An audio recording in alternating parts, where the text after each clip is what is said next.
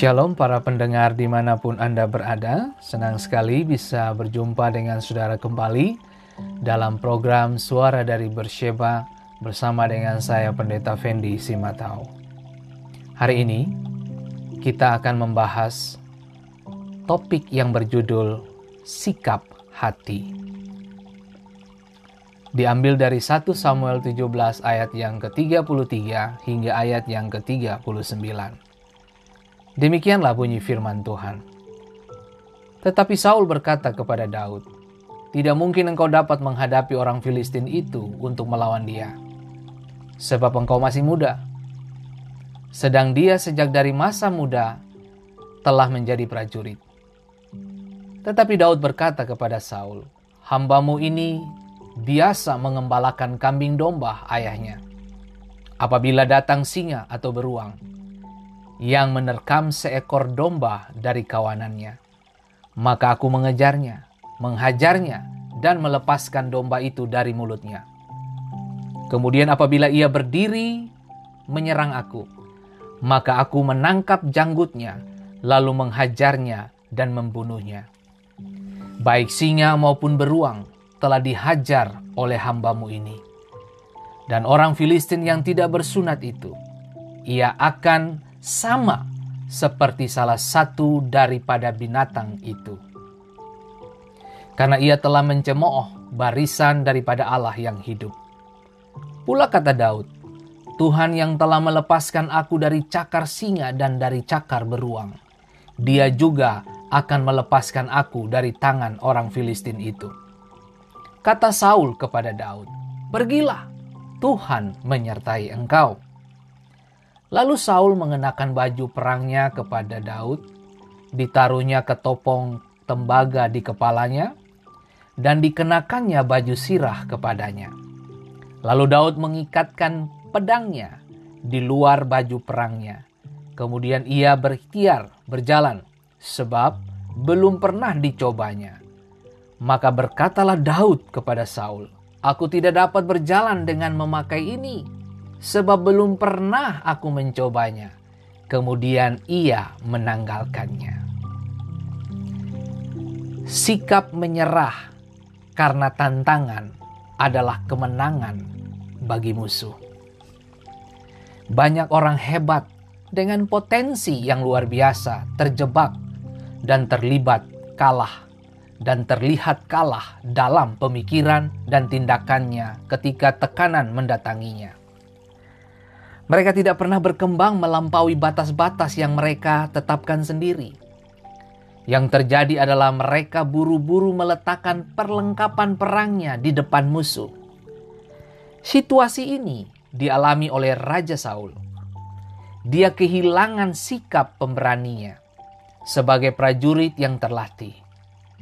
Dia terperangkap dan dipenjara dalam ketakutan yang dikirim oleh musuh bebuyutan Israel.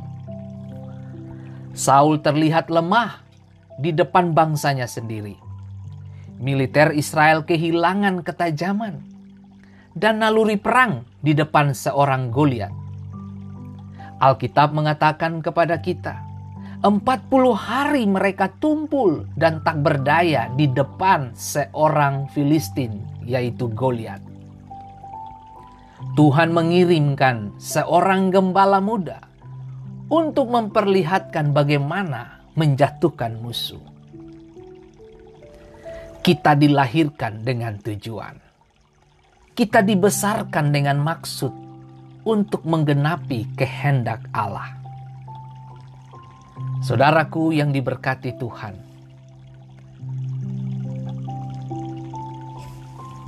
Saya teringat dengan kisah seorang rohaniawan bernama Adam Clark yang Tuhan pakai dan telah menginspirasi jutaan pendeta di dunia.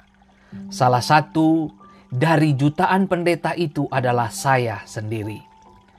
Tulisannya telah memberi warna dalam penyusunan skripsiku ketika aku menyelesaikan studi teologi aku. Adam Clark, seorang anak yang tua dalam kotak. Adam dilahirkan pada abad ke-18 di Irlandia. Ketika Adam masih bersekolah, ayahnya memberitahukan gurunya bahwa Adam tidak akan berprestasi cemerlang. Tetapi guru itu berkata, "Ia tampak cerdas." Ayahnya memasukkan Adam ke dalam kotak, tetapi pernyataan gurunya mengeluarkannya dari kotak yang dibuat ayahnya.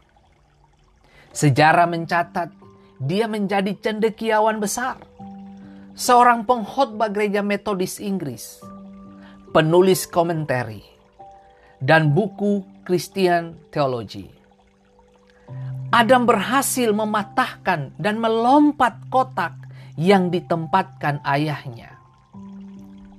Jangan biarkan orang lain menciptakan kehidupanmu dengan opini mereka.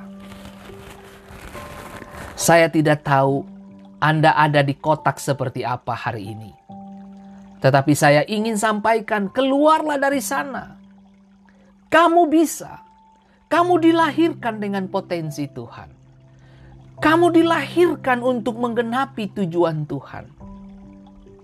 Jangan biarkan opini publik atau orang meletakkanmu ke dalam kotak. Saul mencoba meletakkan Daud dalam kotak karena dia mengukur Daud dari ketakutannya. Jangan percaya orang yang tidak berani mengambil resiko apa pun, sebab mereka akan mengajakmu untuk hidup sama seperti mereka. Pada ayat yang ke-33, tetapi Saul berkata kepada Daud, "Tidak mungkin engkau dapat menghadapi orang Filistin itu untuk melawan dia." Saudaraku yang diberkati Tuhan, Alasan Saul terlihat masuk akal dan tidak bisa dibantah. Daud tidak membiarkan perkataan Saul membawanya dalam kotak ketakutan dan kecemasan. Tidak semua orang melihat potensi dan persiapanmu. Mereka hanya melihat apa yang di depan mata. Tetapi persiapanmu membawamu melihat pintu kesempatan terbuka. Ingat baik saudaraku, Uang adalah alat, bukan gol. Daud mengalahkan Goliat pada ayat yang ke-36 karena Goliat mencemooh barisan daripada Allah yang hidup. Tadi saya mengatakan bahwa uang adalah alat, bukan gol. Saul memberi pesan kepada seluruh militer Israel. Siapa yang mengalahkan Goliat, dia akan bebas pajak dan salah satu putrinya Saul dijadikan istri. Saudaraku, para pendengar di mana pun Anda berada. Kehidupan adalah 10% apa yang terjadi pada Anda. Dan 90% adalah bagaimana Anda meresponinya. Apakah Anda melihat semua kemampuan yang dimiliki seseorang? Tidak. Kita tidak pernah tahu. Karena itu, tidak seorang pun berhak menanamkan pemikiran yang membatasi hidup orang lain.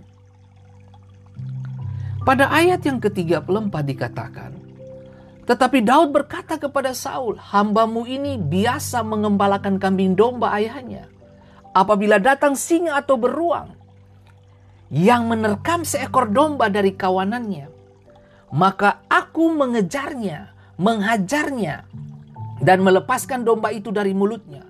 Kemudian apabila ia berdiri menyerang aku, maka aku menangkap janggutnya, lalu menghajarnya dan membunuhnya.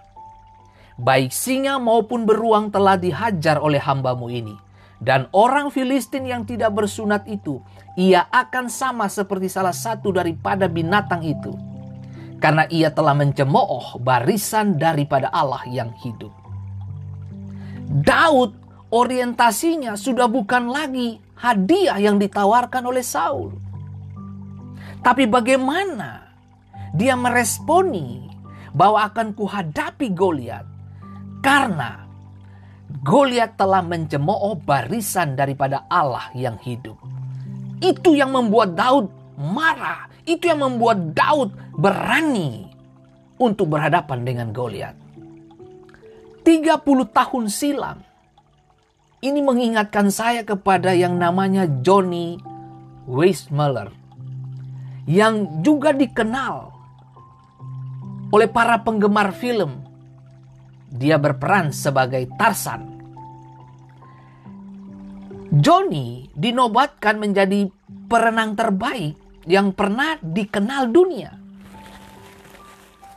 Para dokter dan pelatih di seluruh dunia berkata tak akan pernah ada yang bisa mematahkan rekor Johnny. Ia memegang lebih dari 50 rekor. Tahukah Anda siapa yang memecahkan rekor si Tarsan hari ini? Gadis-gadis kecil berusia 13 tahun. Semua orang memprediksi bahwa tidak ada yang sanggup lagi memecahkan rekor Joni. Bukankah ini kotak yang ditaruh? Tetapi seiring dengan waktu berjalan, bagaimana rekornya Joni dipecahkan oleh gadis-gadis kecil berusia 13 tahun. Para pemecah rekor dunia tidak membiarkan diri mereka terperangkap dalam kotak yang dibangun oleh harapan orang lain. Kita semua bisa memecahkan dan melompat keluar dari setiap kotak yang dibuat oleh orang-orang di sekitar kita. Sebuah contoh yang begitu luar biasa. Wanita Samaria dalam Yohanes pasal 4. Wanita ini membawa banyak orang kepada Yesus. Yesus membawa dia melompat dari kotak-kotak yang dibangun oleh orang lain, bahkan dirinya sendiri. Dia dicap sebagai sampah masyarakat, berubah menjadi pembawa berita kehidupan. Bagaimana Samaria datang kepada Yesus? Bagaimana mana bagaimana orang-orang Samaria datang dan melihat dan menyaksikan dan mengalami hikmatnya Tuhan. Petrus seorang nelayan biasa. Bahkan maaf kata, beberapa literatur mengatakan bahwa mereka uneducated. Bukan seorang uneducated, artinya orang yang tidak terdidik, tidak punya pendidikan yang seperti pada umumnya. Tapi bagaimana Allah menerobos dan masuk dan mengubah seorang penjala ikan menjadi penjala manusia. Kitab Kisah Rasul mengatakan bahwa sekali Petrus berkhotbah, 3000 jiwa datang kepada Yesus. Kisah Rasul pasal 2 ayat yang ke-41. Perjuangan kita dalam menerobos kelemahan kita menguras banyak energi. Setiap kali kita mencoba mendobrak, ada rasa sakit yang menyertainya kita membayar harga yang mahal untuk menebus batas dan masuk ke dalam wilayah potensi yang baru dan lebih tinggi. Sedihnya, banyak orang menyerah dan menerima kelemahan mereka dan tidak pernah meraih potensi maksimal. Mereka ibarat kutu loncat. Mengapa kutu-kutu itu tidak keluar tabung dan hidup bebas? Jawabannya sederhana saat pelatih menempatkan kawanan kutu ke dalam tabung, ia juga meletakkan penutup di atasnya. Kepala mereka terus-menerus membentur penutup tabung. Jika melompat terlalu tinggi, setelah beberapa kali sakit kepala, kutu-kutu itu berhenti di batas aman dan menikmati zona nyaman mereka yang baru. Ketika menutup penutupnya dibuka, kutu-kutu itu tetap ber, terkurung di dalam toples tabung itu. Mengapa demikian? Pola pikir mereka telah membatasi mereka. Jangan melompat terlalu tinggi. Di sana ada kesakitan. Cukup dan berhentilah di sini. Kita memang tidak bisa berbuat banyak. Menyerah adalah jalan yang tepat untuk kita menghindari rasa sakit. Seseorang pernah berkata bahwa jika seekor kucing menduduki kompor panas, kucing itu tidak akan pernah lagi duduk di atas kompor panas. Ia melanjutkan, kucing itu pun tidak akan pernah menduduki kompor dingin. Kesimpulannya adalah, setiap kali kucing melihat kompor, yang ada di pikirannya adalah pengalaman buruk dan panas, dan berkata, "Tak akan pernah lagi duduk di sana." Kita semua pernah merasakan pengalaman buruk, dan tidak seorang pun suka menelan pil pahit itu. Sayangnya, kita sedang membatasi potensi terbaik kita dari Tuhan. Kita sebenarnya sedang menghukum diri sendiri dan orang lain. Keluarlah dari pola pikir kita yang diciptakan oleh orang lain dan diri sendiri. Orang lain, dengarkan ini, pendengar yang diberkati. Orang lain bisa menghentikan Anda untuk sementara waktu namun hanya Anda yang bisa menghentikan diri Anda untuk selamanya. Daud membangun dirinya di atas pengalaman pengembalaan berjalan dengan Tuhan. Saul mencoba menghadirkan fakta tentang musuh. Saul menghadirkan fakta tentang Goliat. Tetapi Daud punya pengalaman berjalan dengan Tuhan telah membuatnya keluar dari kotak ketakutan kepada medan pertempuran kemenangan. Daud sudah memenangkan pertempuran di dalam pikiran dan hatinya sebelum ada di arena perkelahiannya dengan Goliat. Saudaraku yang diberkati Tuhan. Sama halnya saudaraku, sama dengan gajah. Gajah yang digunakan untuk mempertunjukkan eh, sirkus Seekor gajah bisa mengangkat beban berat dengan belalainya. Namun pernahkah Anda mengunjungi arena sirkus lalu saudara lihat bahwa ada seekor gajah yang diikat dengan tongkat yang kecil dengan tali yang tidak besar. Dan gajah itu hanya bisa berdiam dan tinggal di tempat.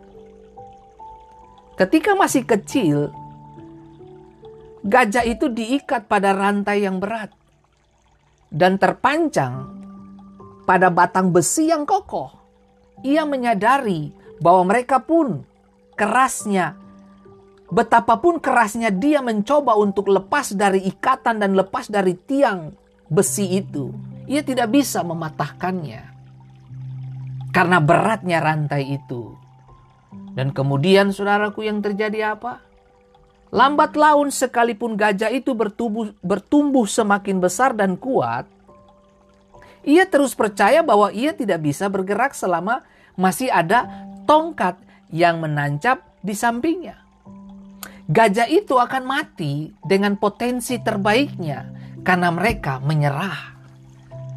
Padahal kita tahu belalainya bisa mengangkat beban yang berat. Banyak orang cerdas berperilaku seperti gajah sirkus ini. Mereka dirantai oleh berbagai pemikiran, tindakan, dan hasil. Mereka tidak pernah melampaui batas-batas yang mereka tetapkan. Karena pola pikirnya cukup di sini saja, nggak usah mencoba lagi. Kalaupun saya mencoba, pasti aku dapat rasa sakit itu. Hindarilah perkataan-perkataan yang biasa kita ucapkan tanpa berpikir namun dapat membatasi potensi dan menghalangi kita menerobos tingkat kelemahan kita. Kalimat-kalimat itu yang sering, kalimat-kalimat yang sering melemahkan kita seperti hal itu belum pernah dilakukan. Saya tidak akan pernah mencobanya lagi. Santai saja. Saudaraku, kalimat-kalimat itu telah membuat kita masuk di dalam kotak dan akhirnya kita tidak memiliki kemampuan untuk bergerak keluar dari kotak itu. Pada ayat yang ke-38, lalu Saul mengenakan baju perangnya kepada Daud. Ditaruhnya ketopong tembaga di kepalanya dan dikenakannya baju sirah kepadanya. Lalu Daud mengikat pedangnya di luar baju perangnya. Kemudian ia berter, berikhtiar berjalan. Sebab belum pernah dicobanya. Maka berkatalah Daud kepada Saul, Aku tidak dapat berjalan dengan memakai ini sebab belum pernah aku mencobanya. Kemudian ia menanggalkannya. Tidak ada yang salah jika belajar dari keberhasilan orang lain. Tetapi orang yang berjalan dengan Tuhan, mereka akan nyaman dengan apa yang mereka alami bersama Tuhan dalam kesehariannya. Daud aman dengan batu dan umbannya. Saudaraku yang diberkati Tuhan.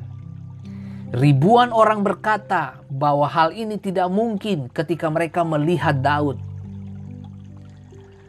Daud, kamu bukan kamu kamu bukan dari satuan militer. Kamu tidak terlatih secara militer. Ribuan orang memprediksi kekalahan dan kegagalan. Israel bakalan dipermalukan oleh Filistin.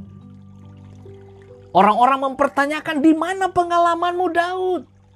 Musuhmu terlalu besar. Daud, coba mundur sebentar. Renungkan kembali.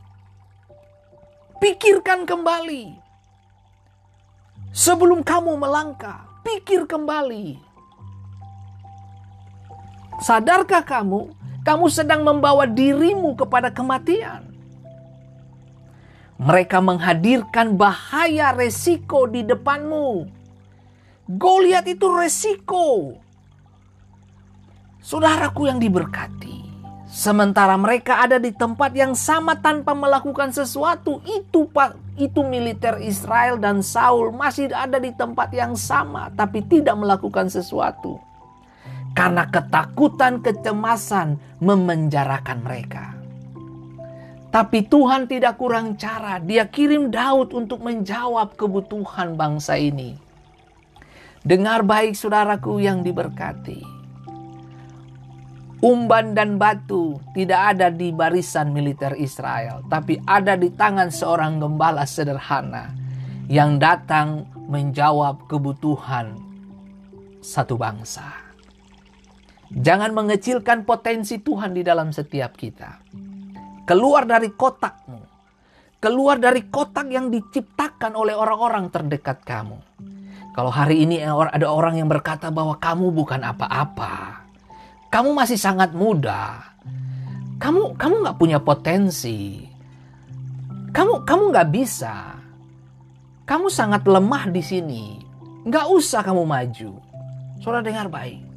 Jangan biarkan opini publik menciptakan kotak di dalam kamu.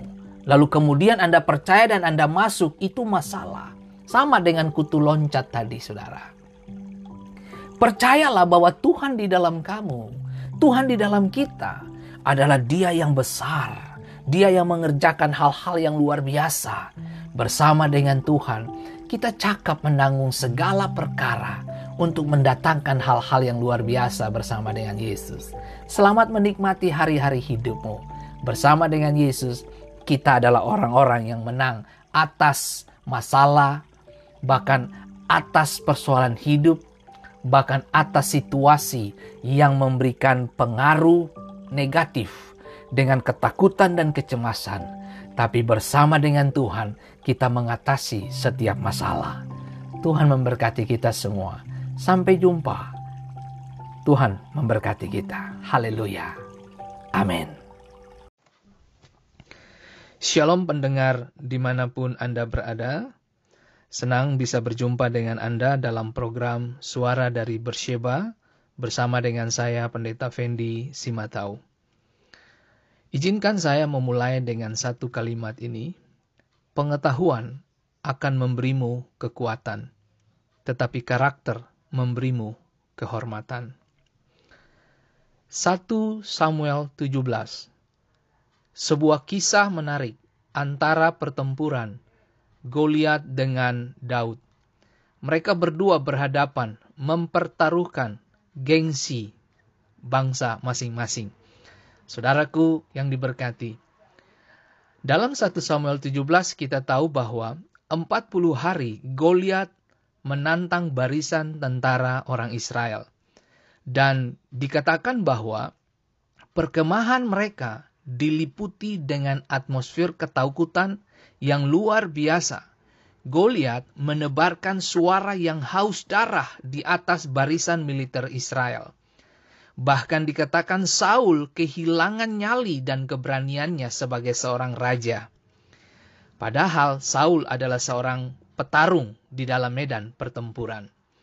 Tetapi yang dikisahkan dalam 1 Samuel 17 ayat 24, ketika semua orang Israel melihat orang itu yang dimaksud adalah Goliat, mereka lari daripadanya dengan sangat ketakutan. Sementara kalau kita belajar dari 1 Samuel 17, di sisi lain Daud mengembalahkan domba dan sedang ada di rumah ayahnya. Di rumah Isai, semua baik-baik saja, sementara Saul dan ketiga saudaranya, Daud, serta Israel bernafas dalam ketakutan menghadapi Goliat. Mereka kehilangan kemampuan dan kehabisan ide bagaimana cara melumpuhkan Goliat. Lalu kira-kira siapa yang mau ada di sana untuk berhadapan dengan Goliat. Umban dan batu licin, benda yang tidak ada di tangan militer Israel, tetapi ada di tangan seorang gembala. Solusi mereka ada di tangan Daud. Saul memerlukan Daud, Israel memerlukan Daud. Anda dan saya memerlukan orang-orang yang memiliki hati besar seperti Daud. Saudaraku yang diberkati Tuhan, beberapa peperangan sangat dekat di rumah kita.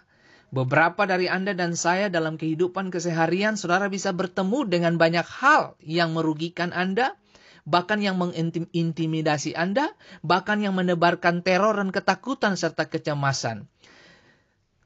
Hal pertama, saudaraku, kadang-kadang tetangga tidak setuju dengan keberadaanmu. Ya, jangan buru-buru menyalahkan dirimu karena kamu mungkin ditolak oleh kehadiranmu tetapi sadari betul bahwa iblis bisa pakai siapa saja untuk membangun konfrontasi permusuhan dengan kita. Sebagai satu contoh sederhana, saudaraku, orang terdekat kita bisa bangkit dan marah kita.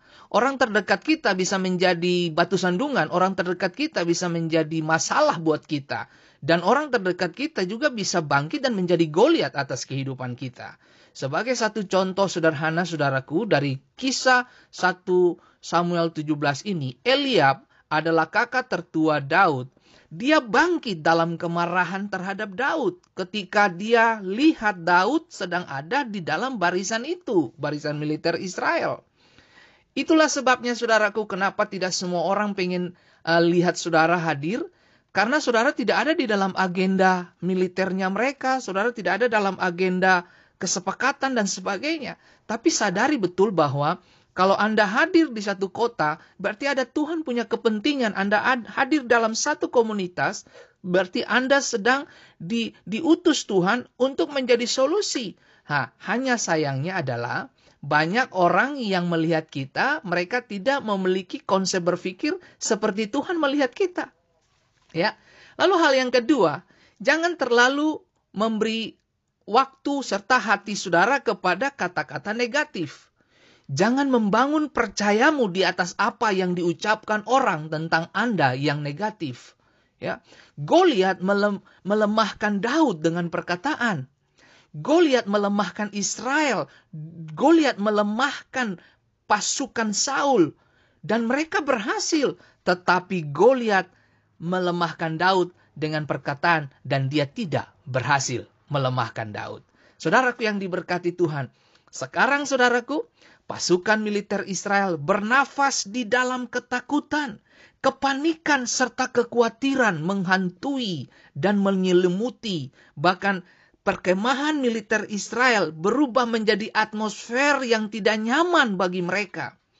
Goliat berhasil mengirimkan spirit ketakutan dan selama 40 hari Israel tidak berdaya ketakutan telah membuat akal sehat mereka mati.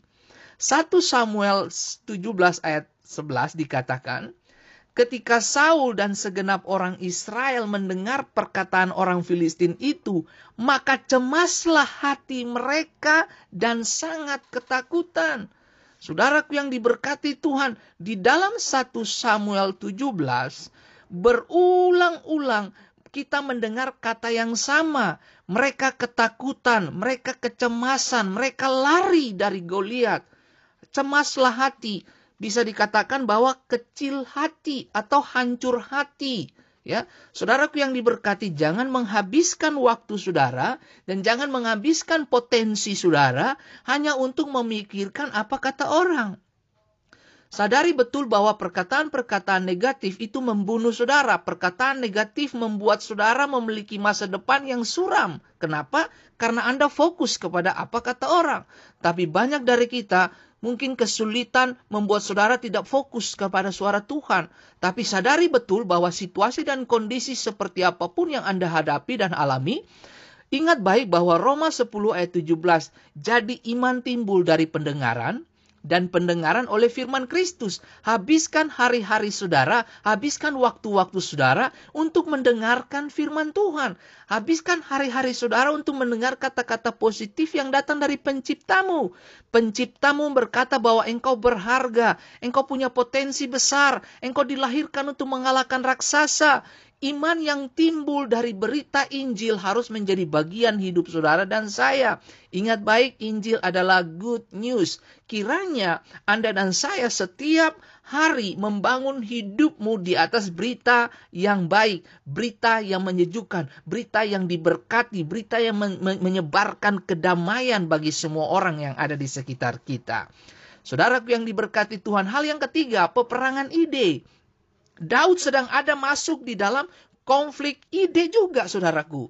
Jika Anda percaya kepada Allah dan Alkitab, Anda akan menemukan bahwa kepercayaanmu diserang di kelas dan dalam percakapan dengan teman yang belum percaya. Ketika pergaulanmu ada dengan semua orang yang di luar Tuhan, yang di, semua orang yang di luar pengenalan akan Allah, mereka bisa bangkit dan menyerang saudara.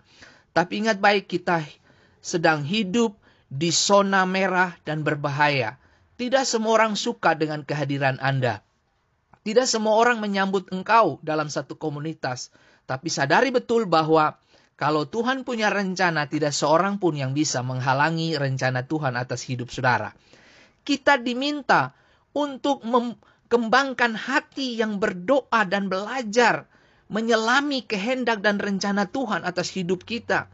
Situasi ini telah membuka perang terbuka antara sesama hamba Tuhan. Nah, bahkan saudara bisa lihat belakangan ini mereka saling menyerang doktrin satu dengan yang lain. Jemaat bahkan denominasi saling menyerang satu dengan yang lain. Bapak Ibu yang diberkati Tuhan, ini bukan musim untuk kita saling mengorek dan menyalahkan. Ini bukan musim untuk kita saling menyerang satu dengan yang lain. Sadari betul bahwa orang percaya Orang yang di luar denominasi kita, bahkan hamba Tuhan di luar uh, denominasi kita, mereka bukan Goliat buat kita, tapi mereka adalah sahabat untuk kita bangun jembatan untuk dapat mengekspresikan cinta Tuhan kepada semua orang. Saling bahkan bahkan beberapa kalau kita nonton dan melihat beberapa dari kita terlibat di dalam menonjolkan doktrin siapa lebih bagus dan dan teologi siapa yang lebih lengkap. Tetapi Tuhan mengajarkan satu hal kepada saya pribadi. Saya hanya mengingatkan diri saya bahwa Fendi satu waktu kamu akan berdiri di depan tahta penghakiman Kristus. Semua yang kita ajarkan, semua yang kita announce, semua yang kita gemakan, semua yang kita suarakan, semua yang kita beritakan, semua yang kita pegang hari-hari ini, semuanya akan digiring masuk dan berhadapan dengan tahta penghakiman Kristus. Tidak ada tidak ada satupun yang berkata dan bisa membanggakan diri bahwa ini karena kuat dan gagahku tidak. Tapi semua ini ada dalam koridor ilahi, carilah perkenanan Tuhan, temukanlah kehendaknya, berjalanlah dalam ide Tuhan, berjalanlah dalam kehendak Allah, sebab itu yang dikehendaki Tuhan. Tetapi tahukah kita bahwa perang yang paling mengerikan adalah yang bertempur di dalam batin dalam diri sendiri. Pertempuran yang paling berbahaya itu adalah di dalam batin, dalam diri sendiri. Goliat di dalam kita. Kita tidak pernah tahu motivasi seseorang. Apa motivasi seseorang? Ini adalah perang pribadi dengan rasa sakit atau kesakitan fisik, depresi, kesulitan keuangan, duka cita, khawatir, stres, frustasi, cobaan, ketakutan, kepanikan, bahkan kematian dan lain-lain. Itu Goliat bagi kita di dalam batin. Masalah-masalah ini muncul begitu besar dan luar biasa sehingga tampak kita tidak dapat mengatasinya. Kita semua menghadapi masalah raksasa hari-hari ini. Dan semua kita punya raksasa dalam perjalanan hidup. Itu sebabnya kita perlu melihat kembali kepada kisah Alkitab yang terkenal tentang Daud dan Goliat. Inilah salah satu perang terbaik yang pernah ada di permukaan bumi dan dalam dan dicatat dalam sejarah dunia. Pergumulan hidup dan kematian antara seorang muda dengan seorang raksasa besar yang bernama Goliat telah menjadi sinonim dengan sesuatu yang besar dan mengintimidasi saudara dan saya. Goliat bisa muncul kapan saja dan di mana saja. Alkitab berkata bahwa iblis itu seperti singa yang mengaum. Dia mendatangi Anda dan dia bisa menggunakan semua orang-orang yang terdekat di sekitar saudara. Hanya untuk melumpuhkan Anda. Hanya untuk membuat rasa percaya diri saudara menjadi gugur. Tetapi sadari betul bahwa iblis memberikan tantangan. Tidak ada orang yang datang menghadapi konfrontasi ini. Tuhan perlu Daud. Israel perlu Daud. Kita perlu Daud. Siapakah Daud? Dia adalah orang yang dikasihi Tuhan. Kita perlu tebarkan kasih kepada semua orang. Kita perlu tebarkan kasih kepada sesama kita. Tetapi untuk Goliat, Anda tidak harus menebarkan kasih. Bunuh kekhawatiranmu, bunuh ketakutan kamu, bunuh kecemasan kamu. Selesaikan dia di bawah kaki Tuhan. Mulailah berdiri bersama dengan Tuhan. Cari kehendaknya. Cari apa yang menjadi idenya Tuhan. Sebab hari-hari ini orang banyak terlibat di dalam peperangan ide. Tapi dengar baik saudaraku yang diberkati Tuhan. Percayalah kepada Tuhan, maka kepadamu ide dari Tuhan itu diberikan kepada saudara dan saya. Bersama dengan saya Pendeta Fendi Simantau dalam program Suara dari Bersheba. Tuhan memberkati kita semua.